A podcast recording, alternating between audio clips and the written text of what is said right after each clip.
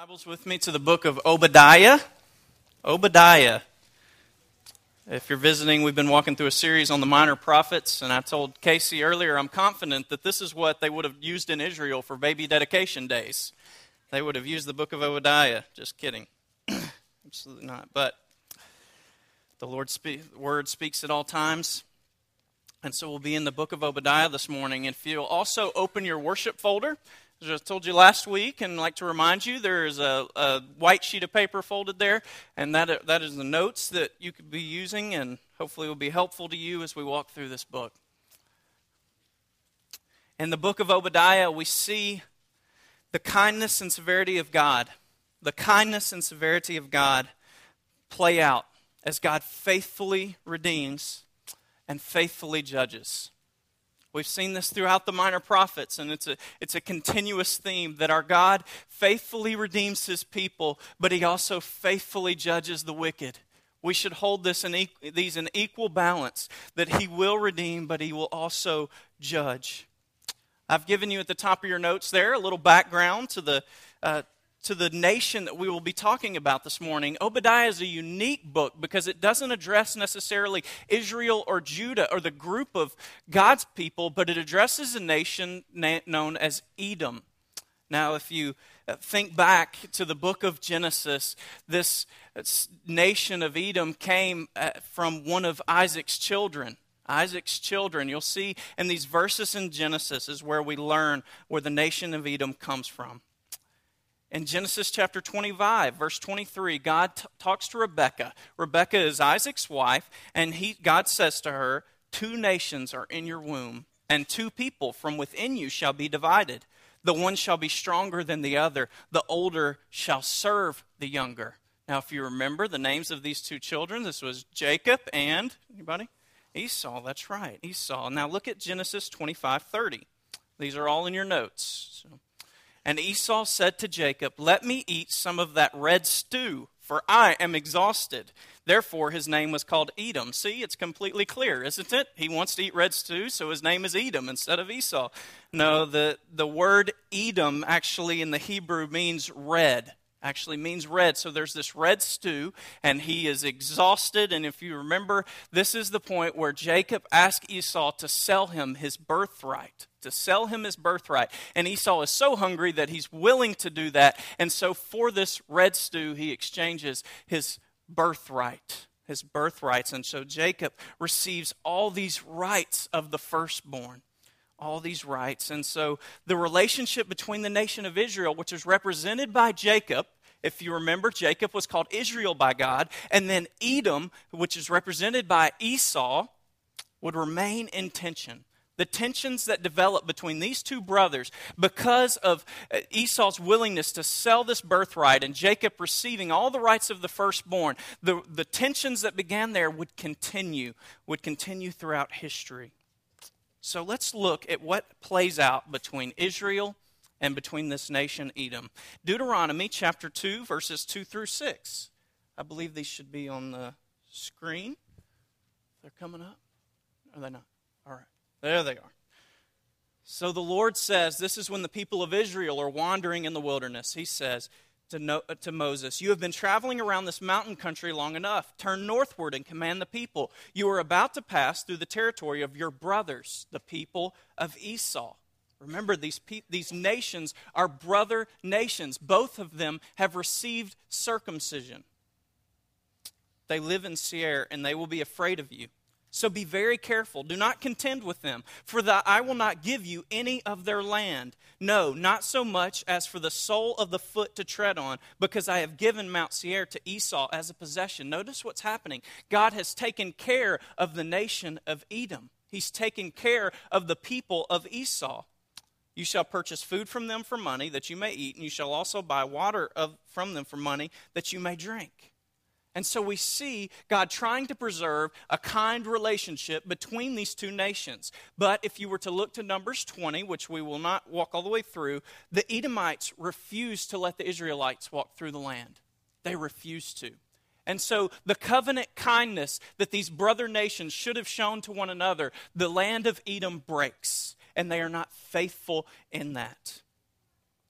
God still never disowned this, these people. In Deuteronomy 2:12, it says that God gave them this land. God preserved them. But later in the history of Israel, we continue to see these tensions grow, and we see the nation of Edom being harsh and wrongfully treating the nation of Israel. Amos chapter 1, verse 11.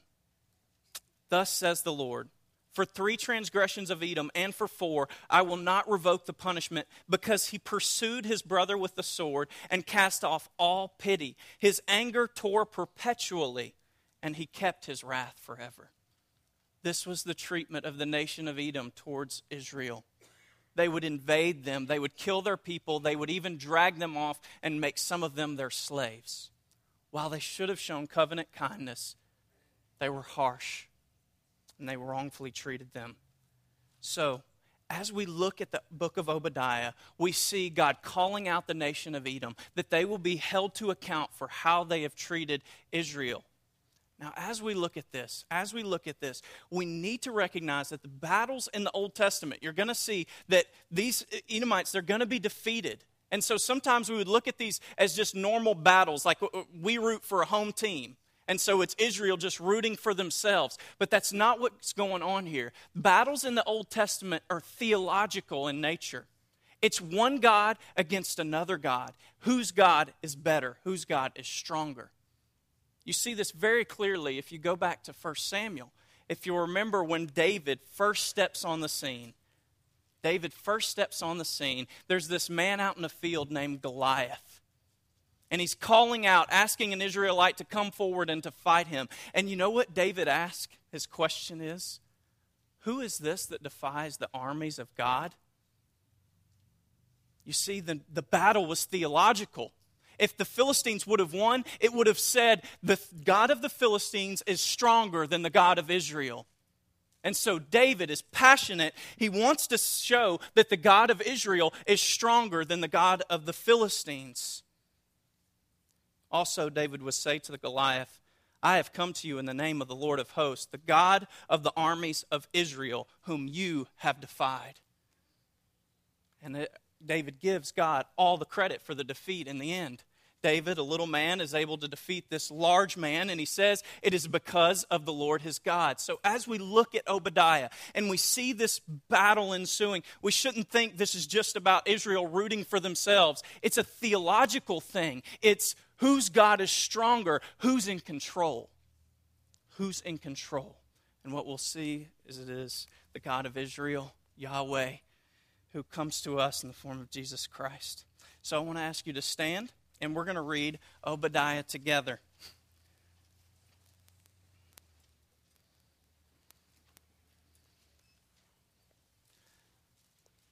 Notice how Obadiah receives this word from God, the vision of Obadiah. Thus says the Lord God concerning Edom We have heard a report from the Lord, and a messenger has been sent among the nations. Rise up let us rise against her for battle. Behold, I will make you small among the nations. You shall be utterly despised.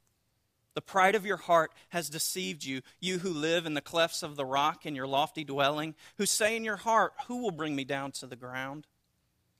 Though you soar aloft like the eagle, though your nest is set among the stars, from there I will bring you down, declares the Lord. If thieves came to you, if plunderers came by night, how you have been destroyed. Would they not steal only enough for themselves? If grape gatherers came to you, would they not leave gleanings? How Esau has been pillaged, his treasures sought out. All your allies have driven you to your border. Those at peace with you have deceived you. They have prevailed against you. Those who eat your bread have set a trap beneath you. You have no understanding.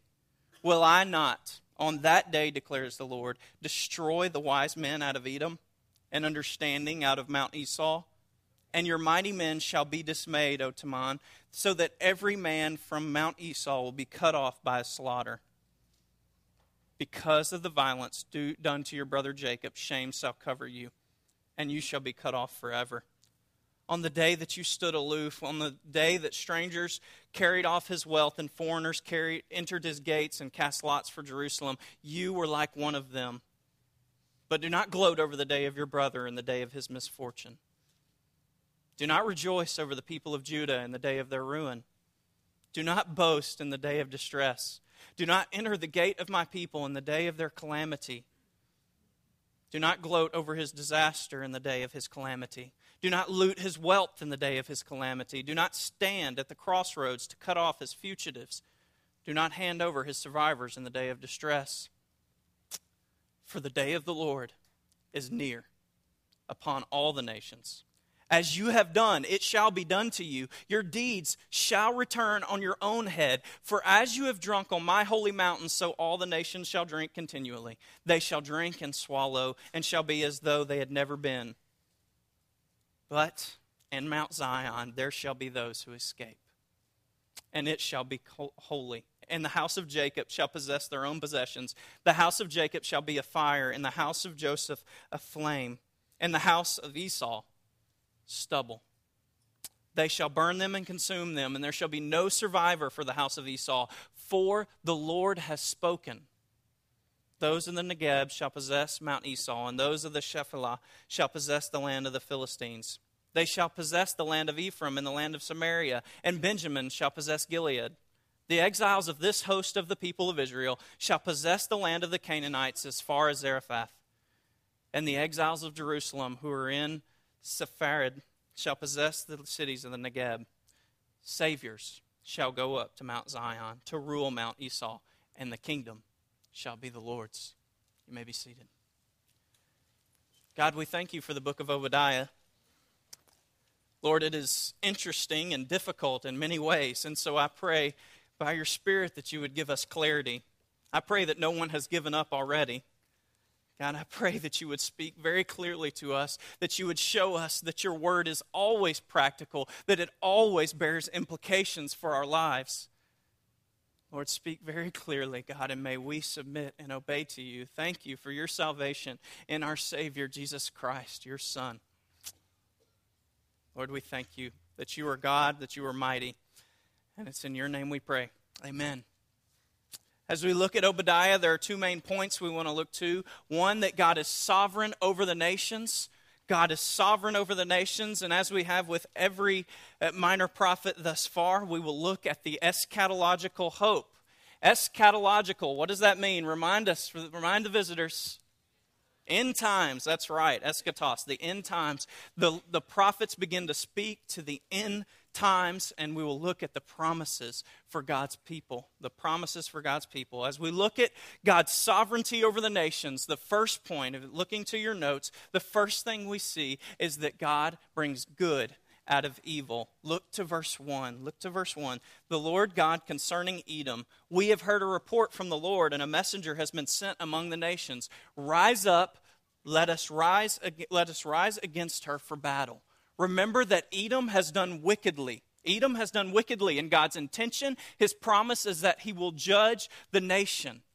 And so, what God does is there's, there are these wars that are going on. And so, from the outside, from a lot of people's perspective, it just looks like all these nations doing what they always do, waging war against other nations. But from a theological perspective, what God is saying is, I am using the wars of these other nations who don't even know me as my judgment as my judgment on evil, on wickedness. And so we see God influencing nations, using the wickedness of other nations who don't know Him, who don't call on Him, using it for good, for the judgment of these wicked ones. They will wipe them out and they don't even know Yahweh. But Yahweh says, I am in control and I am stirring this up for my glory and my purposes. God is the only one who can bring good out of evil. He is the only one who brings good out of evil. I wonder if we recognize this in the midst of wars, in the midst of an economy that's crashing. Do we think about, God, how are you working all things for your glory and for your good? You see, as we look to the scriptures, we don't see a God who's absent from some things, but then involved in some other things. We see a God who is in control of all things and who is working all things for his name and for his renown. He's calling on nations, he's using nations who don't even know him. And so I wonder, as we look out to the circumstances that go on in our lives, do we trust that God will bring good out of situations that seem very evil? Seem very difficult. This is clear this week. I don't know if many of you saw in the news, there was a, a, a man in Iran, in Iran who has been sentenced to death. He's a believer, a believer who's been sentenced to death. And in the midst of this, many people are, you know, talking about how harsh it is and how bad it is. But the incredible thing is to listen to Christians, to Christians who say, and, and even news from this guy who, in the opportunities to recant his faith, says, I cannot turn. I cannot turn. And you see God using a situation like this, a man that possibly will die for his faith, to spread his name even further to spread his name even further. You see Christians coming together all this last week through social media. Social media this last week was used for the glory of God. I want you to know. It was. And so God was using a situation where Iran was acting wickedly. These people were acting wickedly. And He will use this to make His name greater for His glory. Paul in Philippians chapter 1, verse 12 through 14, these verses uh, I absolutely love. Paul says to the believers in Philippi, Paul is in prison. I remind you, I want you to know that what has happened to me has really served to advance the gospel, so that it has become known throughout the whole imperial guard that my imprisonment is for Christ. And most of the brothers, having become confident in the Lord by my imprisonment, are much more bold to speak the word without fear. Paul is in prison, and he's saying, This is good. I want you to know that what's happened to me is turned out for good. People around here have come to know Jesus, and then you have been strengthened to proclaim the word even more. How is God bringing glory out of your difficult circumstances? How is the gospel being go, gone forward because of your difficult circumstances? Do you rejoice? Do you see how God is working all things for good? I wonder how this is happening in your life if you look for that. God also judges the prideful. We see a God who brings good out of evil, who is in control of all things. And then we see a God who judges the prideful. Look to verse 2. He says concerning Edom, I will make you small among the nations. You shall be utterly despised. God is going to judge the people. Also, verse 10 Because of the violence done to your brother Jacob, shame shall cover you, and you shall be cut off forever. This is the judgment that's coming. Why is this judgment uh, coming? It's very, very clear. They had pride first in their location and where they lived. You saw that it talked about they're among these cliffs, they're dwelling like eagles that like nest on high. Well, the, the land of Edom was a very rocky land. It was very mountainous, and so the people were able to build their homes and their shelters in these places that were hard to access by enemies. And so the land of Edom had begun to think that no one can access us. We could destroy anyone. They had pride in their location. The verse 3, they say this The pride of your heart has deceived you, you who live in the clefts of the rock in your lofty dwelling, who say in your heart, Who will bring me down to the ground? Verse 8, they had pride also in their education and their wisdom. God says, Will I not on that day, declares the Lord, destroy the wise men out of Edom and understanding out of Mount Esau? They thought they had wisdom, and they had pride in this.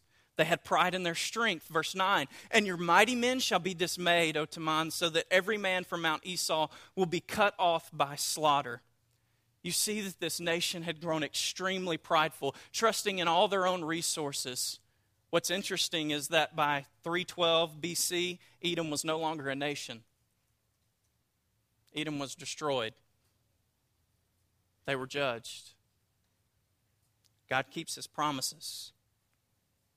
But it's also important for us to connect this, to look at this, how pride has implications in our own lives. Do we have pride in our location? Do we feel safe? Do we think our location provides us safety? Do we think our education provides us all that we need so that we can get out of circumstances or get into whatever circumstances we want to? Do we have pride in our strength and our youthfulness? These are things that apply to us. 1 Corinthians 1 27. God shows what is foolish in the world to shame the wise. God shows what is weak in the world to shame the strong. You see, God doesn't act in accordance with our wisdom or with our strength. And this is why one reason we should not be prideful. Also, in the same chapter, the foolishness of God is wiser than men, and the weakness of God is stronger than men. We have no reason to be prideful. No reason. James 4 6. God opposes the proud, but gives grace to the humble. You see, what God does, as He did here and what He will do now, is He will humble those who are proud now. Those who are humble now, He, he will exalt later. This theme continues. 1 Peter chapter 5, verse 6. Humble yourself, and God will exalt you. In our society, hum- humility is not considered a great trait. But in the Bible, we see that humility in God's people is not uh, something, it's false. It's actually just being honest about who we are and about who God is. Humility is saying, I am a sinner and God is great. Humility is saying, I need God. This is just a true, truthful confession, and that God is enough. He is sufficient. He is sufficient. Denying the gifts God's given us is not humility but acknowledging God as the source is. It's simply bowing before and resting in God's grace and His greatness. C.S. Lewis, in his book Mere Christianity, which many of you are familiar with, wrote one section entitled The Great Sin. The great sin that he's speaking to is pride. I would encourage all of you to take a look at it, but I want to read a few excerpts from this now. C.S. Lewis says, I don't think I have ever heard anyone who was not a Christian accuse himself of this vice. He, says, I do not think I've ever heard anyone who is not a Christian accuse himself of this vice. You see, people who are not believers would have difficulty saying, I'm prideful. I struggle with pride. They think it's just normal, they think it's confidence. But C.S. Lewis says this about pride it is the complete anti God state of mind. As long as you are proud, you cannot know God. A proud man is always looking down on things and people. And of course, as long as you are looking down, you cannot see something that is above you. As long as you are looking down, you cannot see something that is above you. What do you trust in? Where is your confidence? Are you a prideful person? Do you have trouble saying you're or seeking humility? That you need help? A proud person cannot enter the kingdom of God. To enter the kingdom of God, it obligates one to say, I am nothing and God is everything. Can you say that? Can you say that? In God's sovereignty, we see that he is over the nations, that he brings good out of evil, also that he judges the prideful, that he destroys them, and also that he is executing final judgment. This is verses 15 through 16 in, this, in Obadiah. Verses 15 through 16. It begins by referring to the day of the Lord if you've been with us through our study in the minor prophets, you'll know that many of the minor prophets has focused in on this day of the Lord. It is a day of reckoning, it is a day of judgment in which all people will come to an account, held to an account. It says, The day of the Lord is near upon all the nations. As you have done, it shall be done to you. Your deeds shall return on your own head. For as you have drunk on my holy mountain, so all the nations shall drink continually. They shall drink and swallow, and shall be as though they had never been. The standard on which God will judge these nations is on account of what they have done to others. And so the nation of Edom has treated others brutally, brutally. And so God says, These things I will pour back on you. We must see that as God executes this judgment, that it's not revenge. You see, God doesn't get just revenge, He makes all things right. It's not revenge, it's a establishing of right, righteousness. God's justice eliminates evil. We struggle sometimes, Christians struggle sometimes with this concept of revenge. And when we look to Romans, we see that Paul says that we should not return evil for evil, that we should not seek revenge. You see, the problem is that our attempts to seek revenge and to do vengeance, to take the place of God, they only instigate more evil. But you see, when God takes care of evil, evil is wiped out, and He's making things right. Only God can do this. We see this same approach, how God is taking care of evil, in Matthew chapter 25 as well. It's verses 31 through 46, if you want to write that in your notes. And Jesus says one day he is going to separate, separate two groups there are the sheep and the goats. And the way that he will determine which side they go to is how they have treated others, especially those groups that are easily oppressed, those who are in prison, widows, orphans, these groups. And so God executes this final judgment. What are we to do until then when it comes to evil and how it confronts us? How are we supposed to treat other people? This is a question we must ask. And we need to look to Luke chapter 6, verses 31 through 38. If you read this carefully, if you read Obadiah carefully, and you've been reading the Bible, this is why Bible study is so important, so that you can connect the dots of what's going on. In 15, chapter, verse 15 of Obadiah, he said, As you have done, it shall be done to you. Your deeds shall return on your own head. And Jesus says something very similar to this in Luke chapter 6. If you'll turn to Luke chapter 6 with me.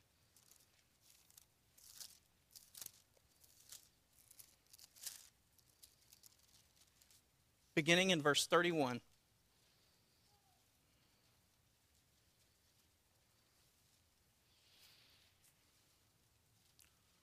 While God will defeat all evil by putting on their heads what they've done to others, this is how Jesus tells his people in the meantime to treat others.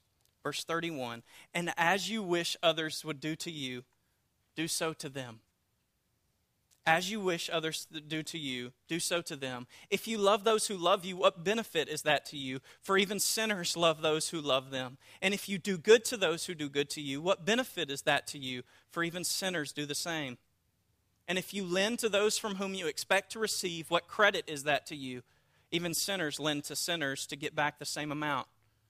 But love your enemies and do good and lend, expecting nothing in return, and your reward will be great, and you will be sons of the Most High. For he is kind to the ungrateful and the evil. Be merciful, even as your Father is merciful. Verse 37 Judge not, and you will not be judged. Condemn not, and you will not be condemned. Forgive, and you will be forgiven. Give, and it will be given to you. Good measure, pressed down, shaken together, running over, will be put into your lap. For with the measure you use, it will be measured back to you. You see, God was speaking of judgment, that what these people had poured out would be poured back on them. Jesus speaks in the same way, but in a unique way, saying, if you do good, that will be poured back to you in the end, that you will be judged as faithful. And you see, Jesus also taught us how to do this when he went to the cross and died for his enemies.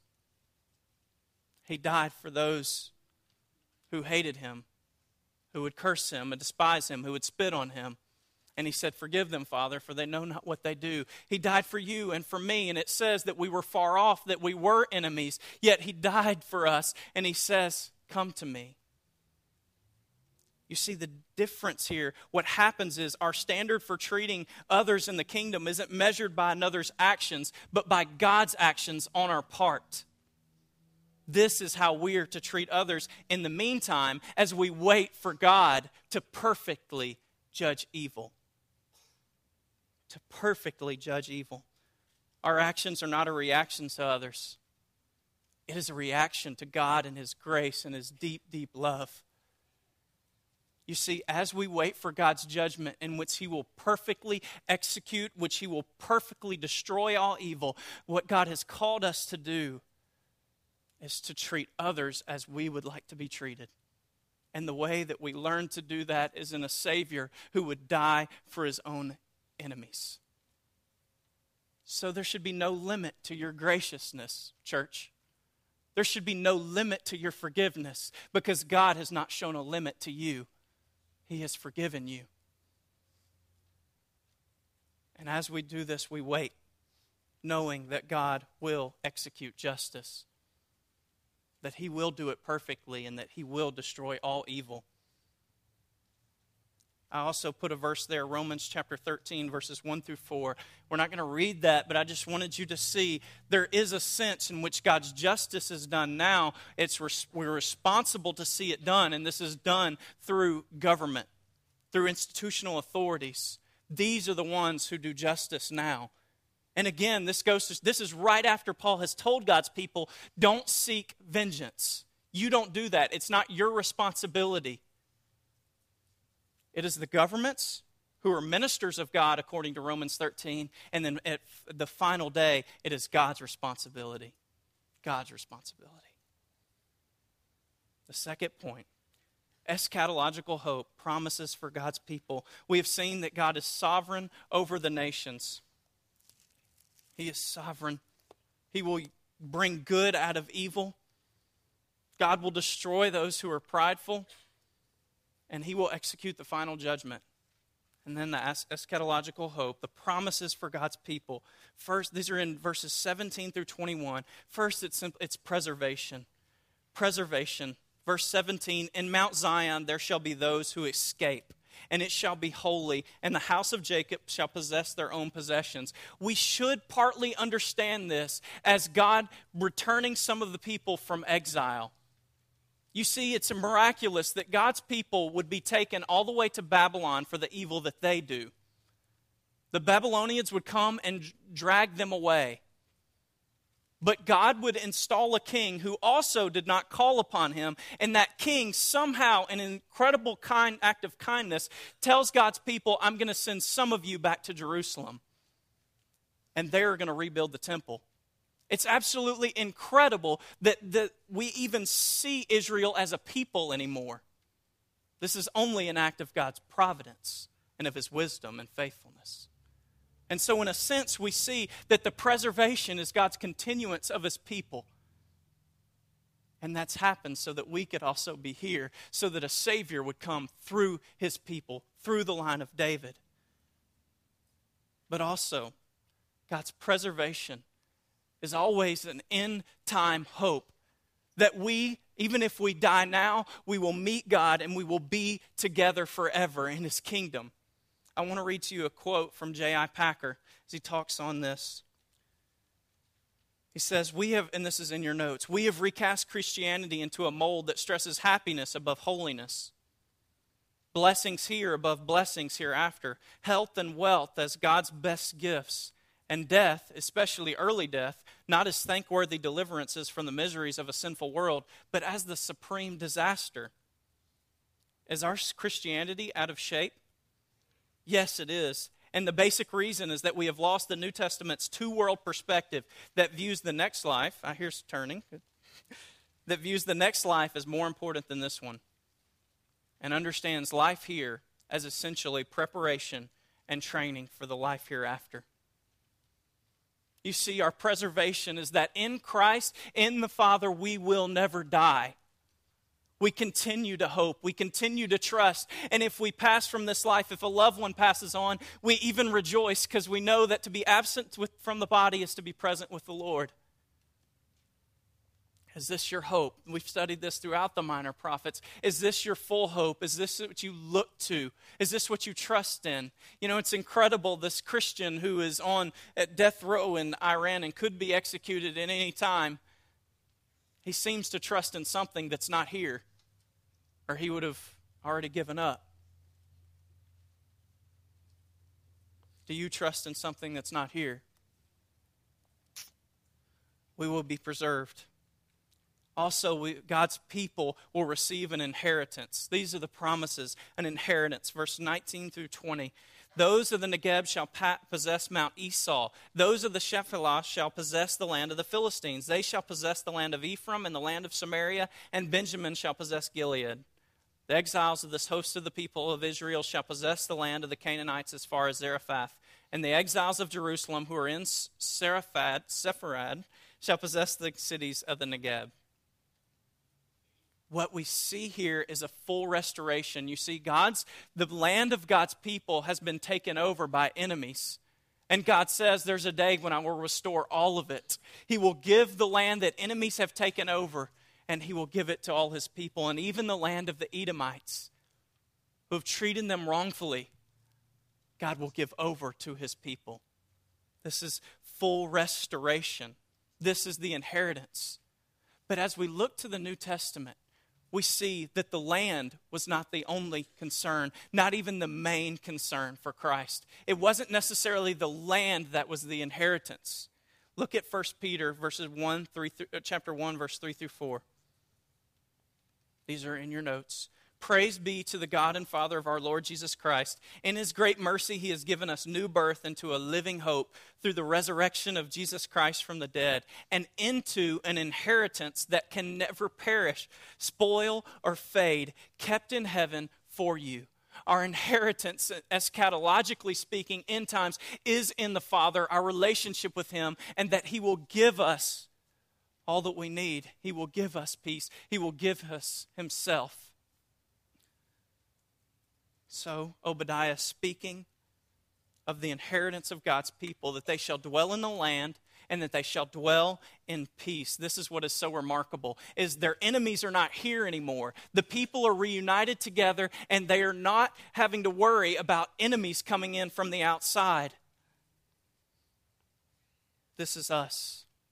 This is us as well. Romans chapter 5 verse 1. We have peace with God through our Lord Jesus Christ we have peace with God through our Lord Jesus Christ. You are established, you are secure. You don't have to worry about things going on around you. It's in Christ that all your security is. Colossians 3:15 and let the peace of Christ rule in your hearts to which indeed you were called in one body. Just as God's people here in Obadiah were dwelling together in peace, not with the threat of their enemies, we should dwell in peace this is the hope that Obadiah is pointing towards that God's people will dwell in peace, and we should do, do so now as we await, as we await the final decision of God. This is in verse 21. The rule in the dominion of God. It says in verse 21 Savior shall go up to Mount Zion, to the Mount East, to rule Mount Esau, and the kingdom shall be the Lord's this word saviors, it's actually the word that comes from the book of Judges. The book of Judges. It's when there are judges ruling over God's people. And what it's saying is that God's people will go and they will rule on Mount Zion. Jesus says a similar thing that will hopefully clarify this. Matthew chapter 19, verse 28 in your notes, Jesus said to them, Truly I say to you, in the new world, when the Son of Man will sit on his glorious throne, you who have followed me will also sit on 12 thrones, judging the 12 tribes of Israel. The word Saviors points to those who judge in God's stead, they do it for God. So Jesus said, These will judge on the 12 tribes, the 12 tribes of Israel. Also, 1 Corinthians 6, 2 through 3. Do you not know that the saints will judge the world? The saints will judge the world. This is what verse 21 is pointing towards when God's people will dwell on Mount Zion and they even will be judges. But this is no reason to be prideful. The kingdom shall be the Lord's. We judge only because God has given the opportunity to judge we still judge under God, the Lord. He reigns. This is his dominion. In Psalm chapter 22, verse 28, the language is extremely similar. This is what Obadiah is referencing. The interesting thing is that Psalm 22 is a messianic psalm. It's the psalm that Jesus quotes when he's on the cross My God, my God, why have you forsaken me? And at the end of the psalm, it says, For kingship belongs to the Lord, and he rules over the nations. Surely, this verse in Obadiah is pointing to a messianic time when God will reign. The same language, Revelation chapter 11, verse 15. The kingdom of the world has become the kingdom of our Lord and of his Christ, and he shall reign forever and ever. The kingdom of our Lord and his Christ, and he shall reign forever and ever.